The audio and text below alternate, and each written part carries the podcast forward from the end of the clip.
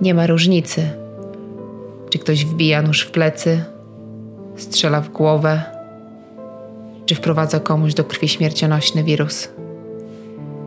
Powiedziałabym wręcz, że nie był specjalnie zainteresowany seksem jako źródłem rozkoszy. Specjalnie się tym delektował. Kiedy patrzę na to z dystansu, widzę, że to nie seks go kręcił, ale to, że poprzez seks zabija. Tak brzmiały słowa jednej z wielu skrzywdzonych kobiet. Gdzie kończy się zaufanie, a zaczyna ryzyko? Czy ofiara mimowolnie może być współwinna zbrodni? Sygnatura. Zapraszamy na historię Simona Mola.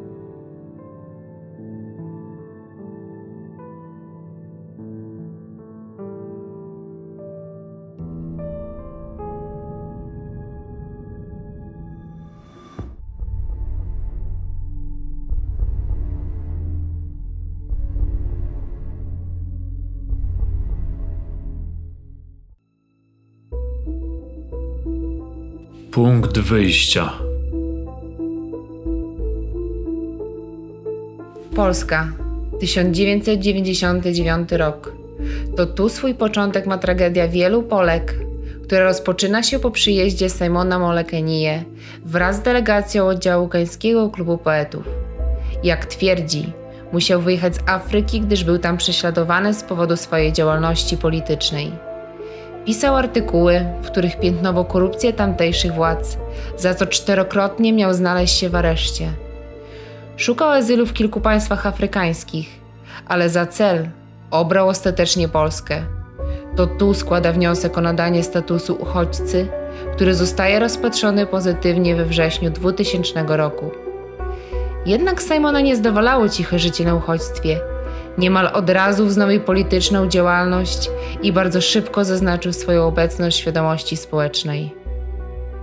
Staje się znany w środowisku literackim, a także w świadku warszawskich działaczy społecznych, katolickich i antyrasistowskich. Zostaje współpracownikiem Polskiej Akcji Humanitarnej i założycielem Teatru Uchodźców. O Sejmonie Molu robi się coraz głośniej. W ciągu siedmiu lat spędzonych w Polsce – z uchodźcy o trudnym do powtórzenia nazwisku. Simon Molekenie stał się Simonem Molem, guru środowisk walczących z rasizmem i bożyszczem młodych kobiet obracających się w tych kręgach.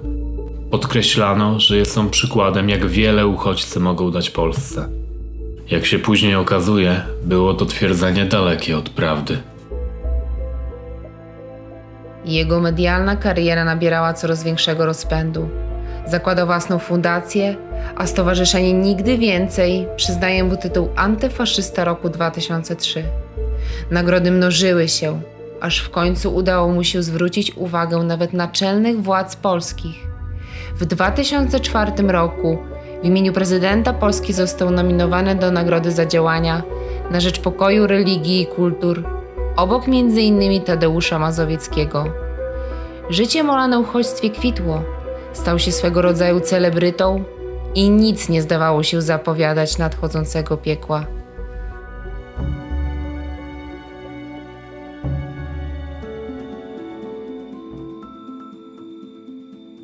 Eskalacja. Siedem lat po przyjeździe do Polski, 3 stycznia 2007 roku, świat Simona Mola wywraca się do góry nogami gdy do drzwi jego mieszkania w centrum Warszawy pukają policjanci. Na jaw zaczynają wypływać wstrząsające fakty, które nasuwają wszystkim pytania. Kto tak naprawdę krył się za maską słynnego uchodźcy i jak wielka była skala jego kłamstw? Cofnijmy się parę miesięcy wstecz. Pewna kobieta, cierpiąca na niemożliwą do wyleczenia anginę, zgłasza się do szpitala zakaźnego w Warszawie. Okazuje się, że jest nosicielką wirusa HIV. Podczas rozmowy z nią do lekarza dociera, że ma już trzy przypadki zarażenia tym samym agresywnym typem wirusa. W przeprowadzonym wywiadzie medycznym kobiety przyznają, że odbyły stosunki seksualne z pewnym obywatelem Kamerunu. Problem eskaluje. Tuż przed Bożym Narodzeniem fora internetowe zapełniają się zarzutami byłych partnereków Kameruńczyka. Ten człowiek świadomie zaraża wirusem HIV. Zaraził już wiele kobiet. Każda go poinformowała. Nic nie robi sobie z życia i zdrowia innych. To obłudny, perfidnie zły i wyrachowany człowiek. Tak brzmi jeden z postów na forum. Wtórują mu kolejne wpisy. Smutna sprawa, ale to prawda. Ja też się zaliczam do tego niestety dosyć szerokiego grona świadomie przez niego zakażonych osób.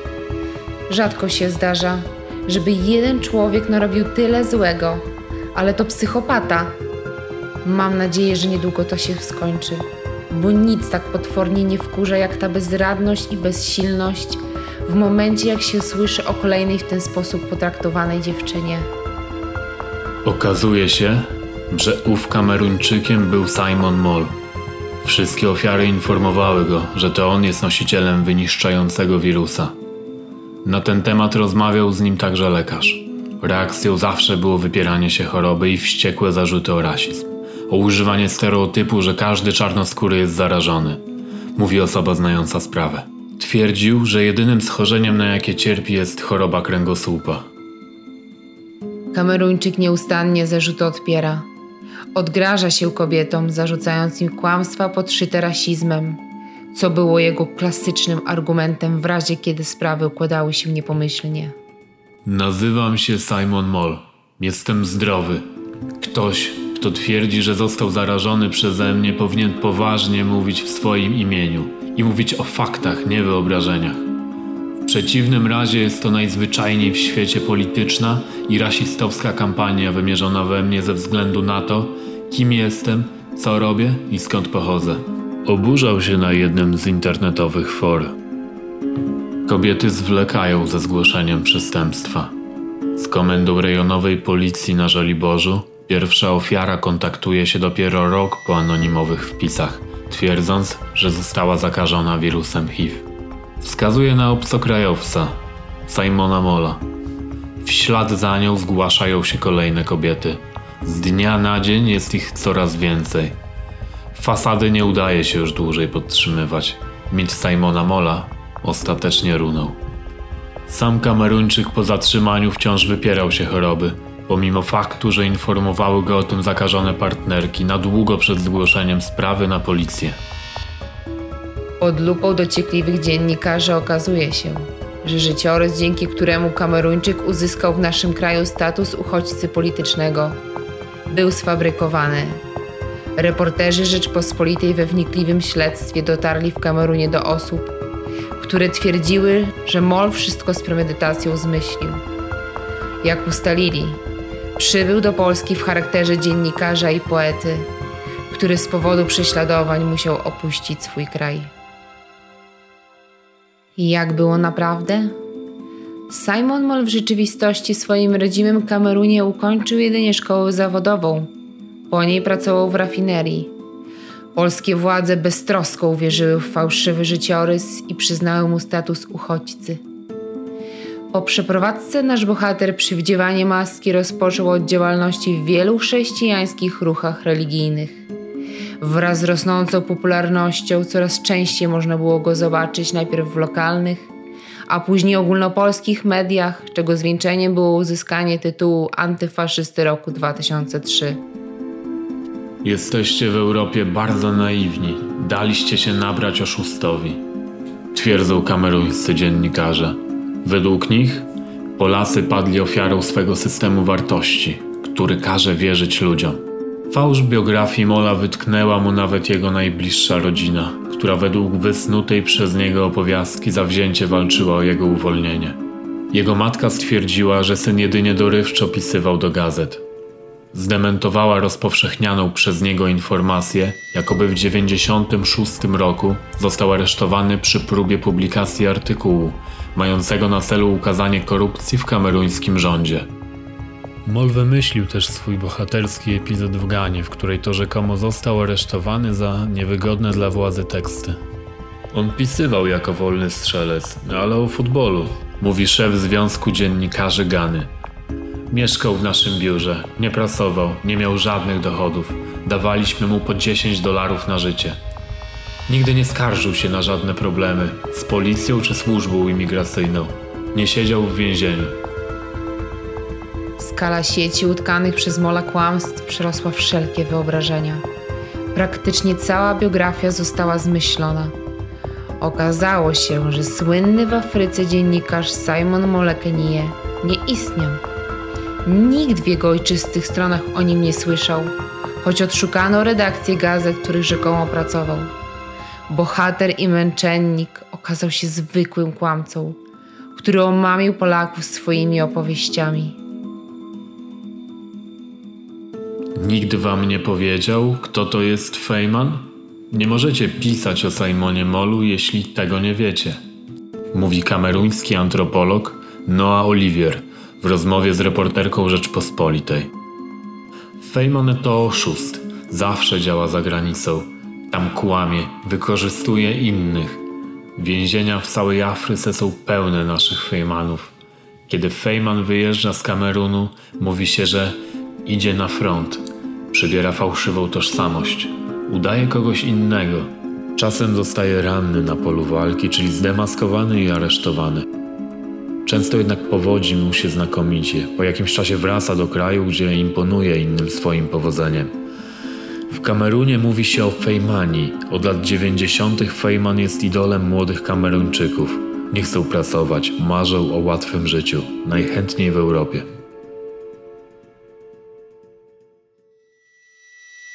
Podążający śladami Simona Mola reporterzy przekonali się, jak sprawnie działa mechanizm fabrykowania tożsamości w Afryce. Nie ma problemu ze zdobyciem nawet oficjalnego zaświadczenia od partii politycznej lub publikacji kłamliwego artykułu na swój temat w gazecie. Po zatrzymaniu Mola światło dzienne ujrzał jeszcze jeden fakt. Okazało się, że nosicielstwo HIV stwierdzono u niego po raz pierwszy w Centralnym Ośrodku dla Cudzoziemców w Dębaku trakcie ubiegania się o status uchodźcy w 2000 roku. Badanie krwi, jakie wtedy przeszedł, w 99% wskazywało, że jest nosicielem HIV. Lekarze prosili Simona o wykonanie testu potwierdzającego obecność wirusa, gdyż byli pewni, że wynik okaże się pozytywny.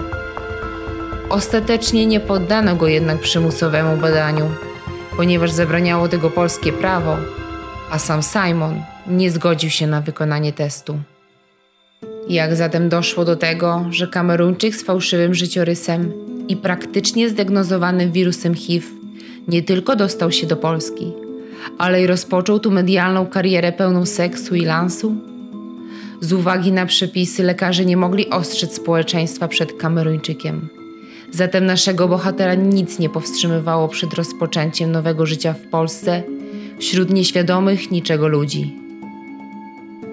Pomimo udokumentowanego badania w ośrodku, skonfrontowany z tym faktem MOL wyparł się, by przed wjazdem do Polski były na nim przeprowadzane jakiekolwiek badania. Szybko okazuje się też, że nim sprawa nabrała oficjalnego wymiaru, stowarzyszenia pomagające chorym na AIDS dostawały wiele telefonów zaufania od skrzywdzonych Polek. Niewiele można było zrobić bez zawiadomienia policji przez którąś z dziewczyn, jednak te w obawie o swoje dobre imię miały przed tym opory. Nim jedna z nich w końcu się na to zdecydowała, Mol zdążył uwieść wiele innych potencjalnych ofiar.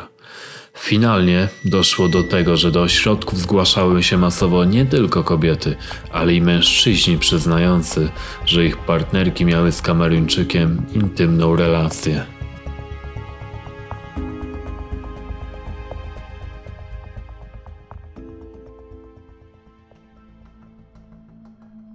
Oblicze. Bardzo inteligentny, ciepły, serdeczny. Do perfekcji oponował mowę ciała. To działało na kobiety. Rozmawiał z nimi patrząc w oczy. Chwytał za rękę. Mówi w rozmowie z dziennikarzami Rzeczpospolitej reżyser współpracujący z założonym przez Mola teatrem. Sam Kameruńczyk w jednej ze swych publikacji napisał, że aby przekonać ludzi do swych racji, co przypomina uwodzenie kobiety, trzeba najpierw przekonać siebie i w siebie uwierzyć, a potem można już zbierać owoce swego mistrzostwa. Niemal każdy, kto poznał Mola, twierdzi, że miał w sobie coś, co przyciągało, choć był mały, chudy i miał żabi głos, jak opisuje go jedna z kobiet. Czym więc zdołał on przyciągnąć do siebie taką rzeszę kobiet? Czy chodziło tu o egzotyczny urok i urodę? Medialną famę? A może wystarczyło mieszkanie, samochód i pieniądze, które ponoć wydawał z gestem? Odpowiedzi na te pytania nie zawsze są jasne, nawet dla kobiet będących z nim w intymnej relacji. Jak twierdzi jedna z nich, Dlaczego ja i inne kobiety chodziłyśmy do łóżka z Simonem? A dlaczego ludzie w ogóle chodzą ze sobą do łóżka? Nie udawajmy, że jesteśmy świętym społeczeństwem. Simon nie był takim zwykłym murzynem. Był bardzo inteligentny, potrafił zaimponować wiedzą. Sprawiał, że kobieta czuła się z nim bardzo dobrze. Mieszkałam z nim pół roku. Wtedy pewnych rzeczy nie wiedziałam. Byłam bardzo naiwna. Byłam nastolatką. To, co podaje prasa, powołując się na policję, że celem Mola były młode, wykształcone kobiety w wieku 20-25 lat, nie jest prawdą. Były i młodsze. Dopiero z dystansu zobaczyłam wszystko w innym świetle. Różne dziwne sytuacje, zdarzenia stawały się oczywiste. Zrozumiałam, że cały czas mnie nienawidził, bo reprezentowałam świat, który chciał zniszczyć. W czasie intymnych spotkań Mol stanowczo nie zgadzał się na używanie prezerwatyw. Sam fakt zażyłych relacji ze znanym uchodźcą nie wydawał się niczym wielce bulwersującym. Jednak wiadomość o tym, że wszystkie jego ofiary zgadzały się na stosunek bez zabezpieczenia, nastawił część opinii publicznej przeciwko nim. Zdaniem wielu same były sobie winne. Jak tłumaczyły się ofiary Mola? Jest nastrój, dwie butelki wina. Nie myśli się wtedy o prezerwatywie. Tak uważam. Zresztą spytałam, czy jest zdrowy. Powiedział, że tak. Dlaczego miałam sądzić, że kłamie i chce mnie zabić? Był osobą publiczną, dostał tytuł antyrasisty roku. Widywałam go w towarzystwie polityków lewicy, ludzi, których znałam z gazet. Czy nastolatka nie może uznać, że komuś takiemu wolno zaufać? Były też takie, które protestowały, jednak Simon na odmowę zwykł reagować bardzo ostro. Agresją i pretensjami o rasizm, że domaga się prezerwatywy dlatego, że jest czarny i na pewno ma HIV. Pod presją tych słów kobiety poddawały się i mu ulegały. Bywało, że partnerkom przestawało odpowiadać branie tabletek dzień po, po każdym stosunku. Ale wszystkie prośby o to, by Mol wziął część odpowiedzialności na siebie i zaczął się zabezpieczać, spotykały się tylko z jedną reakcją krzykiem. Jak szeroko zakrojona była skala działań Mola? 16 kobiet zostało zarażonych według szacunków policji. 11 z nich zgodziło się zeznawać, a nieoficjalne źródła mówią nawet o 64 ofiarach. Jeżeli rozmawia ze sobą 11 kobiet zakażonych przez mola i okazuje się, że cztery z nich zaraził w tym samym miesiącu, to jaka była jego aktywność? Ile kobiet mógł zarazić, jeśli działał w Polsce 10 lat? Ja sama myślę o tym jako gigantycznej pajęczynie, bo przecież te kobiety zakażały dalej. W centrum pajęczyny jest Simon Moll. Takie pytania stawia jedna z ofiar. Aby lepiej zobrazować skalę procederu, posłuszmy się statystyką. Zakażeniem wirusem HIV kończy się dla kobiety 1 na 200 niezabezpieczonych aktów seksualnych z osobą zakażoną. Przyjmując za punkt odniesienia te dane i nieoficjalną liczbę aż 64 ofiar, Simon musiał mieć 12 800 partnerek, co wydaje się kompletnym absurdem. Skąd więc tak wysoka skuteczność Kameruńczyka? Otóż Moll zadbał, by warunki, które stwarzał przy zbliżeniu, sprzyjały przekazaniu wirusa. W wywiadzie przeprowadzonym z jedną z ofiar dowiadujemy się, że podczas stosunków seksualnych Simon usiłował doprowadzić kobiety do krwawienia. To jeden z czynników nieprawdopodobnej skali zarażeń. Kameruńczyk potrafił przekazać wirusa nawet po jednym kontakcie. Do tak niewiarygodnej statystyki przyczynił się fakt, że nie podejmując leczenia wyhodował niezwykle zabójczą mutację i tak groźnej kameruńskiej odmiany wirusa. Nie dość, że zakażał skuteczniej, to objawy wirusa dawały o sobie znać znacznie szybciej i były bardziej dotkliwe. Wirus w ciele mola ewoluował. Im później dochodziło do zarażenia, tym groźniejsza mutacja była przekazywana, a choroba szybciej postępowała. Zakażone 3,5 roku temu kobiety nie biorą leków. U zakażonej rok temu po 8 miesiącach rozwinął się AIDS, a ofiara, którą zaraził jako ostatnią, musiała włączyć leki antyretrowirusowe już po 3 miesiącach z powodu anginy. Kameruńczyk zdaniem partnerek był jak kameleon. Potrafił sprzedać dopasowaną do pragnień ofiarę wizję siebie i szybko owinąć ją sobie wokół palca. W ciągu paru chwil był w stanie zamienić niechęć do siebie w pożądanie, a tak przynajmniej twierdziły pokrzywdzone. Ile jednak było w tym zręcznej manipulacji i wrodzonej charyzmy, a ile łatwowierności i naiwności ofiar – które teraz próbują odnaleźć ukojenie w próbach wytłumaczenia się przed sobą i całym światem? Jak to zwykle bywa, prawda nie jest jednoznaczna. Liczba osób i instytucji, które latami mamił MOL, faktycznie zdaje się potwierdzać, że potrafił trafiać do ludzi w taki sposób, aby osiągnąć zamierzony cel. Co więcej, łowy ułatwiał mu fakt, że na celownik brał najczęściej młode, wrażliwe kobiety, poznane w czasie jego poetyckich wieczorków i zapatrzone w niego dziennikarki. Dość powiedzieć, że wiele jego ofiar przed stosunkiem z nim było dziewicami.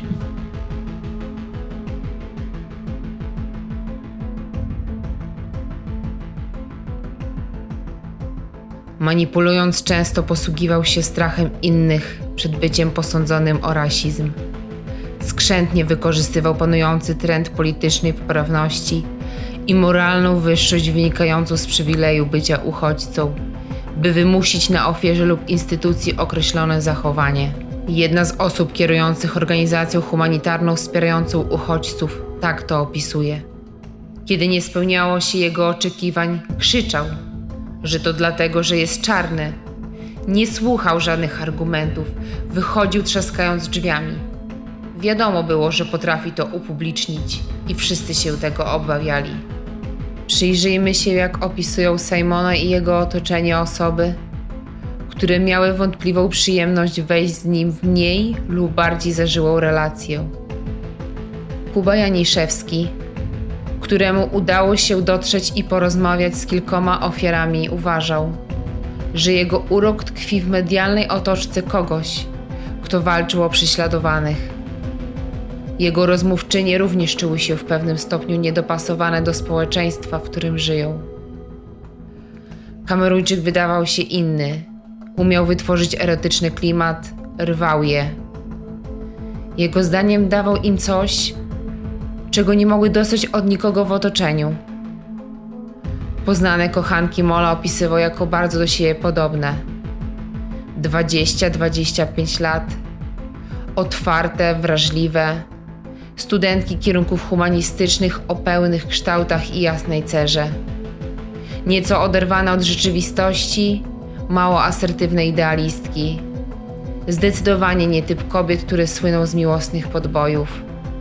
Co ciekawe, żadnej z jego rozmówczyń Mol nie podobał się fizycznie. Chodziło im o coś więcej. Gdy dziennikarz Adam Leszczyński publikuje artykuł przedstawiający skalę zarażeń wirusem HIV i oznajmia, że 3 czwarte osób w Afryce zakażonych tym wirusem to kobiety, które bezsilnie usiłują wymóc na swoich niewiernych małżonkach używanie prezerwatyw, Simon wywołuje medialną burzę. Organizuje spotkanie, na które zaprasza czarnoskórych dyplomatów, aby przedstawić oburzającą publikację. Autor artykułu nie zostaje zaproszony i przypadkowo dowiaduje się o zorganizowanym forum, na które postanawia przybyć. Moll po sposobie swojej wypowiedzi zdradza się, że nie posiada wiedzy na temat publikacji i aby obronić swoją pozycję krzyczy, że Polska zajmuje się problemem AIDS w Afryce z powodu uprzedzeń. Gosia Borkowska, jedna z dziennikarek portalu Trybuna, poznała Simona osobiście. Określiła go jako pewnego rodzaju ekscentryka, który dzięki swojej rozpoznawalności i literackiej finezji wzbudzał zainteresowanie wielu kobiet szukających zrozumienia i potwierdzenia swojej wyjątkowości. Na jednej z imprez sprawiał wrażenie osoby znającej się swojej profesji, oczytanej, ale nie do końca zaradnej.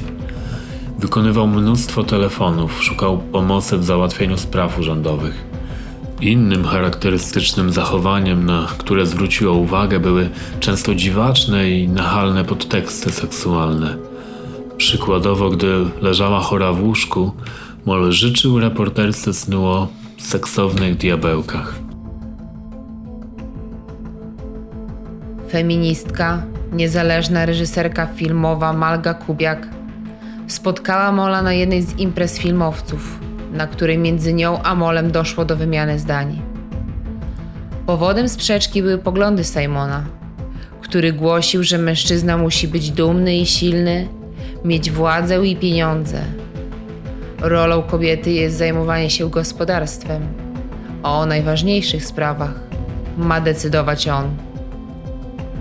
Najbardziej intrygujący wiersz w twórczości Mola, zatytułowany Bogini Polska, w kontekście jego zbrodniczych działań nabiera niepokojącego, demonicznego wręcz wydźwięku. Wtem, gdy księżyc zgotował drogę pięknej bogini, oświetlając ciemności nosy, dwie łzy płynące z jej lewego oka zakończyły podróż, grzebiąc wszystkie koszmary, lecząc rany zadane mnie i pobratyńcom przez takie jak ona. Czy Mol poprzez swoją poezję wieszczył polskim boginiom śmierć? Czy to nadinterpretacja? Tego już się nie dowiemy. Finał. Przestępcze działania Simona Molekenie uznać należy za wyjątkowo nikczemne. Tak brzmi oficjalny komunikat wydany przez Ministerstwo Sprawiedliwości zaraz po tymczasowym aresztowaniu Kameruńczyka które nastąpiło 3 stycznia 2007 roku w związku z zarzutami o zarażenie licznych partnerek seksualnych złośliwym szczepem wirusa HIV, występującym tylko w Kamerunie i krajach ościennych. Dwa dni później podjęta zostaje decyzja o ujawnieniu nazwiska i upublicznieniu wizerunku podejrzanego ze względu na ważny interes społeczny, uzasadniona twierdzeniem, że upublicznienie umożliwi rozpoznanie sprawcy szerszej grupie poszkodowanych osób. Upływa prawie rok, nim akt oskarżenia zostaje skierowany do sądu. Prokurator stawia Molowi łącznie 13 zarzutów, 11 zarzutów zarażenia wirusem HIV, zarzut bezpośredniego narażenia na takie zarażenie oraz zarzut posiadania bez zezwolenia broni białej. Grozi mu ponad 10 lat więzienia. Orzeczony początkowo na trzy miesiące areszt ulega wydłużeniu na czas procesu. Podczas jego trwania mol marnieje w oczach. Stan odmawiającego leczenia Kameruńczyka ulega gwałtownemu pogorszeniu. Od 18 sierpnia 2008 roku przybywa w szpitalu więziennym, leży pod kroplówką. Gdy więzienna opieka medyczna przestaje być wystarczająca, Umierający Simon Moll decyzją sądu opuszcza areszt ze względu na zły stan zdrowia. Czemu nie sprzeciwia się prokuratura? Nie ma już przy nim policji ani ochrony więziennej. Jako wolny człowiek trafia pod opiekę warszawskiego szpitala zakaźnego, gdzie nie może już się samodzielnie poruszać, cierpi na niewydolność wielonarządową i jest praktycznie nieprzytomny. Wkrótce utracono z nim jakikolwiek kontakt jak mówi rzeczniczka służby więziennej. Nie wiem, czy przeżyje do jutra. Czy może jeszcze jego organizm zawalczy i pożyje kilka dni. 10 października, nie doczekawszy wyroku Simon Moll, wydaje w szpitalu ostatnie tchnienie. Dla części jego ofiar oznacza to ulgę i uniknięcie trudnego procesu. Niektórzy jednak dostrzegają w jego śmierci jedynie triumf nad sprawiedliwością bowiem zarażał niemal do samego końca i ostatecznie uciekł od odpowiedzialności. Sprawa Simona Mola wywołała medialną burzę spekulacji o tym, co nim kierowało. Czy za jego przybyciem do Polski krył się z góry założony złowieszczy plan? Powstało kilka hipotez. Rzeczpospolita w swojej publikacji przedstawia jedną z teorii mówiącą o tym, jakoby molem kierował afrykański przesąd pozbycia się wirusa poprzez przekazanie go innej osobie. Według afrykanistki udzielającej się w wywiadzie, stereotyp ten popularny jest w krajach Afryki, a szamańskie praktyki polegają na leczeniu się z przez seks.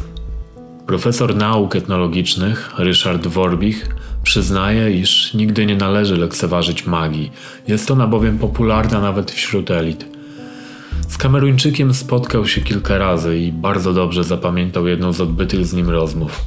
Kiedy poprosił go o przywiezienie z Kamerunu płyt z nagraniami jego plemienia, ten nie chciał, aby profesor odszukał jego rodzinę bądź przekazał im jakąś wiadomość.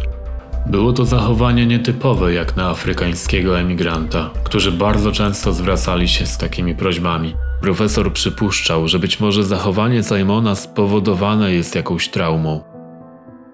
Inna teoria zakładała, że molem kierowała czysta nienawiść. Jedna z zarażonych przez niego kobiet twierdzi, iż przez cały ten czas była obiektem nie pożądania, lecz nienawiści, bowiem reprezentowała świat, który ten chciał zniszczyć świat zachodu. Według niej Mol był utajnionym wyznawcą islamu, podającym się za gorliwego chrześcijanina jedynie dla niepoznaki. W myśl tej koncepcji wszystko w jego zachowaniu, łącznie ze stosunkiem do kobiet, które traktował jak rzecz, było typowe dla islamu. Zakażona tak opisuje jego codzienną rutynę. Codziennie rano brał dywanik i szedł się modlić. Gdyby przy mnie zaczął nagle walić głową w podłogę, wyglądałoby to dziwnie a więc wychodził z domu. Nazywało się to, że idzie pobiegać i bierze ręcznik. Wracał świeżutki i tak było codziennie. Nigdy nie odpuszczał. Nie jadł wieprzowiny, wtedy mówił, że nie lubi mięsa. Nie pił alkoholu. Co charakterystyczne, udawał na przykład, że pije z innymi piwo, a w rzeczywistości nieruszona butelka stała na stole. Jak jest wiele osób, to trudno się zorientować. Nienawidził Ameryki, a także Izraela. Tego nie potrafi już ukryć, choć zawsze sprzedawał to w opakowaniu niechęci do globalizacji i współczucia dla Palestyńczyków. Czasami mówił tajemniczo, że jest męczennikiem. Co więcej, ta sama kobieta twierdzi, że najbliżsi znajomi Mola wiedzieli o jego nosicielstwie i związanym z tym niecnym procederze. Razem mieli tworzyć swego rodzaju grupę terrorystyczną – Trzecia z teorii została przedstawiona przez publicystę Gazety Wyborczej, Adama Leszczyńskiego. Według niej Mol miał nie wierzyć, że jest zarażony wirusem HIV, co z kolei tłumaczyłoby, dlaczego do samego końca rezygnował z przyjmowania leków. Powszechną w Afryce reakcją obronną, jeśli chodzi o epidemię AIDS, jest wyparcie się choroby wbrew wszystkiemu. Do ostatnich dni Kameruńczyka wielu cudzoziemców wierzyło w jego niewinność, a następstwa wynikające z zaistniałej sytuacji przypisywali wymiarowi sprawiedliwości i obywatelom polskim uprzedzonym do cudzoziemców.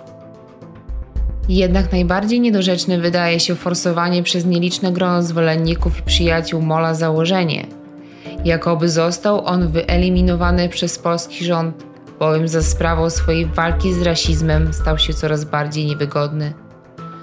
Sam Moll do samego końca twierdził, że cała ta sprawa to polityczna i rasistowska kampania wymierzona we mnie ze względu na to, kim jestem, co robię i skąd pochodzę. Na kameruńskich forach internetowych wstawiano się za swoim krajanem.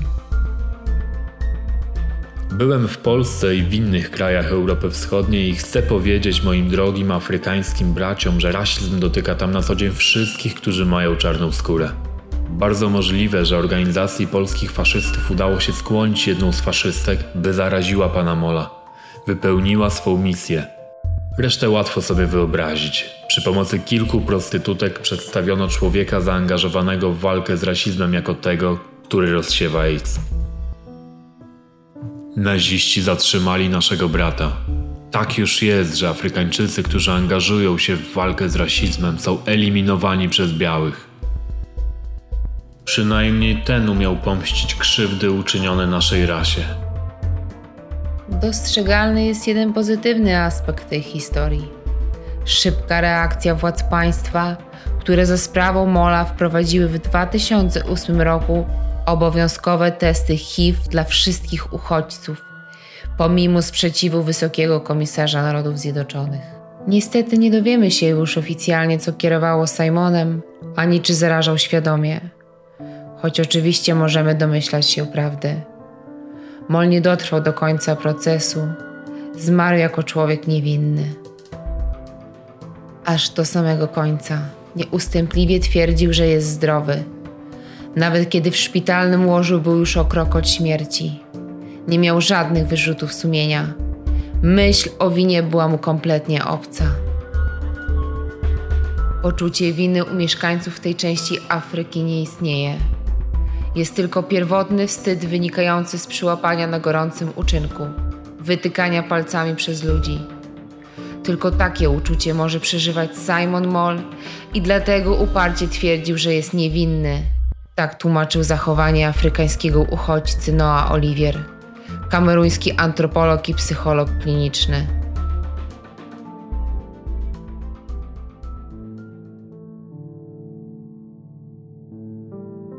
Epilog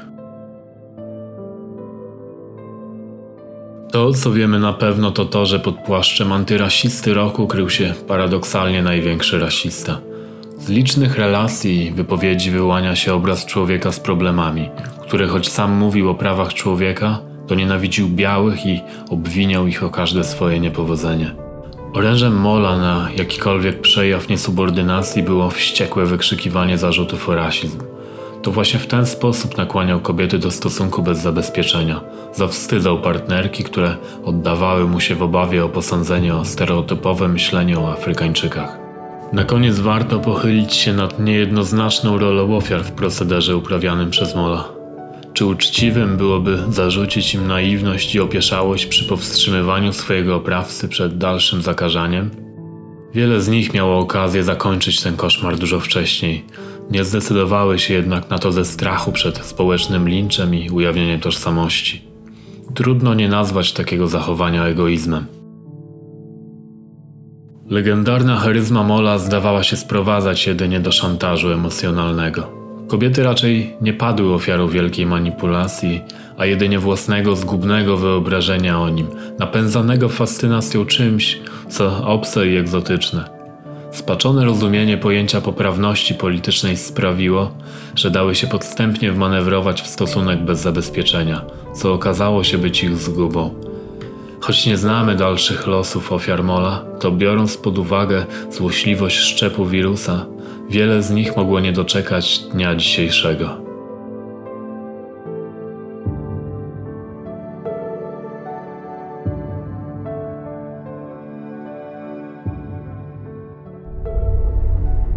Sygnatura.